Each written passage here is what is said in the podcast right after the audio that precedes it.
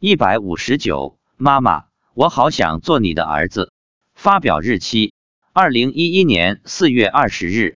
前面一篇文章提到，妻子早上在寺院烧香，看到观世音菩萨带着我们去了极乐世界，还见到了我们的儿子。晚上我们谈起此事，提到了儿子，儿子马上用思维传感和我妻子交流。儿子说：“妈妈，你为什么不要我？”妻子说：“因为那时候我生病了。”吃了药，怕你生出来会残疾。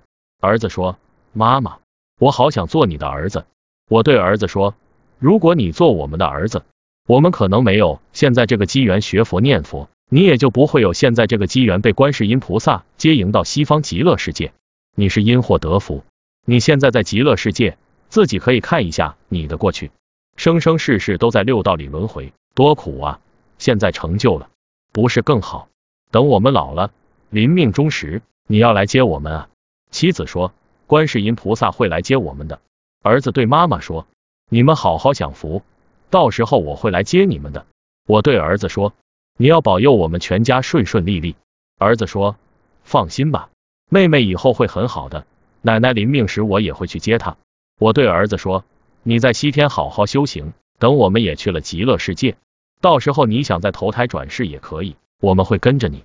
提醒你的妻子被痒，叫儿子帮他抓背挠痒痒。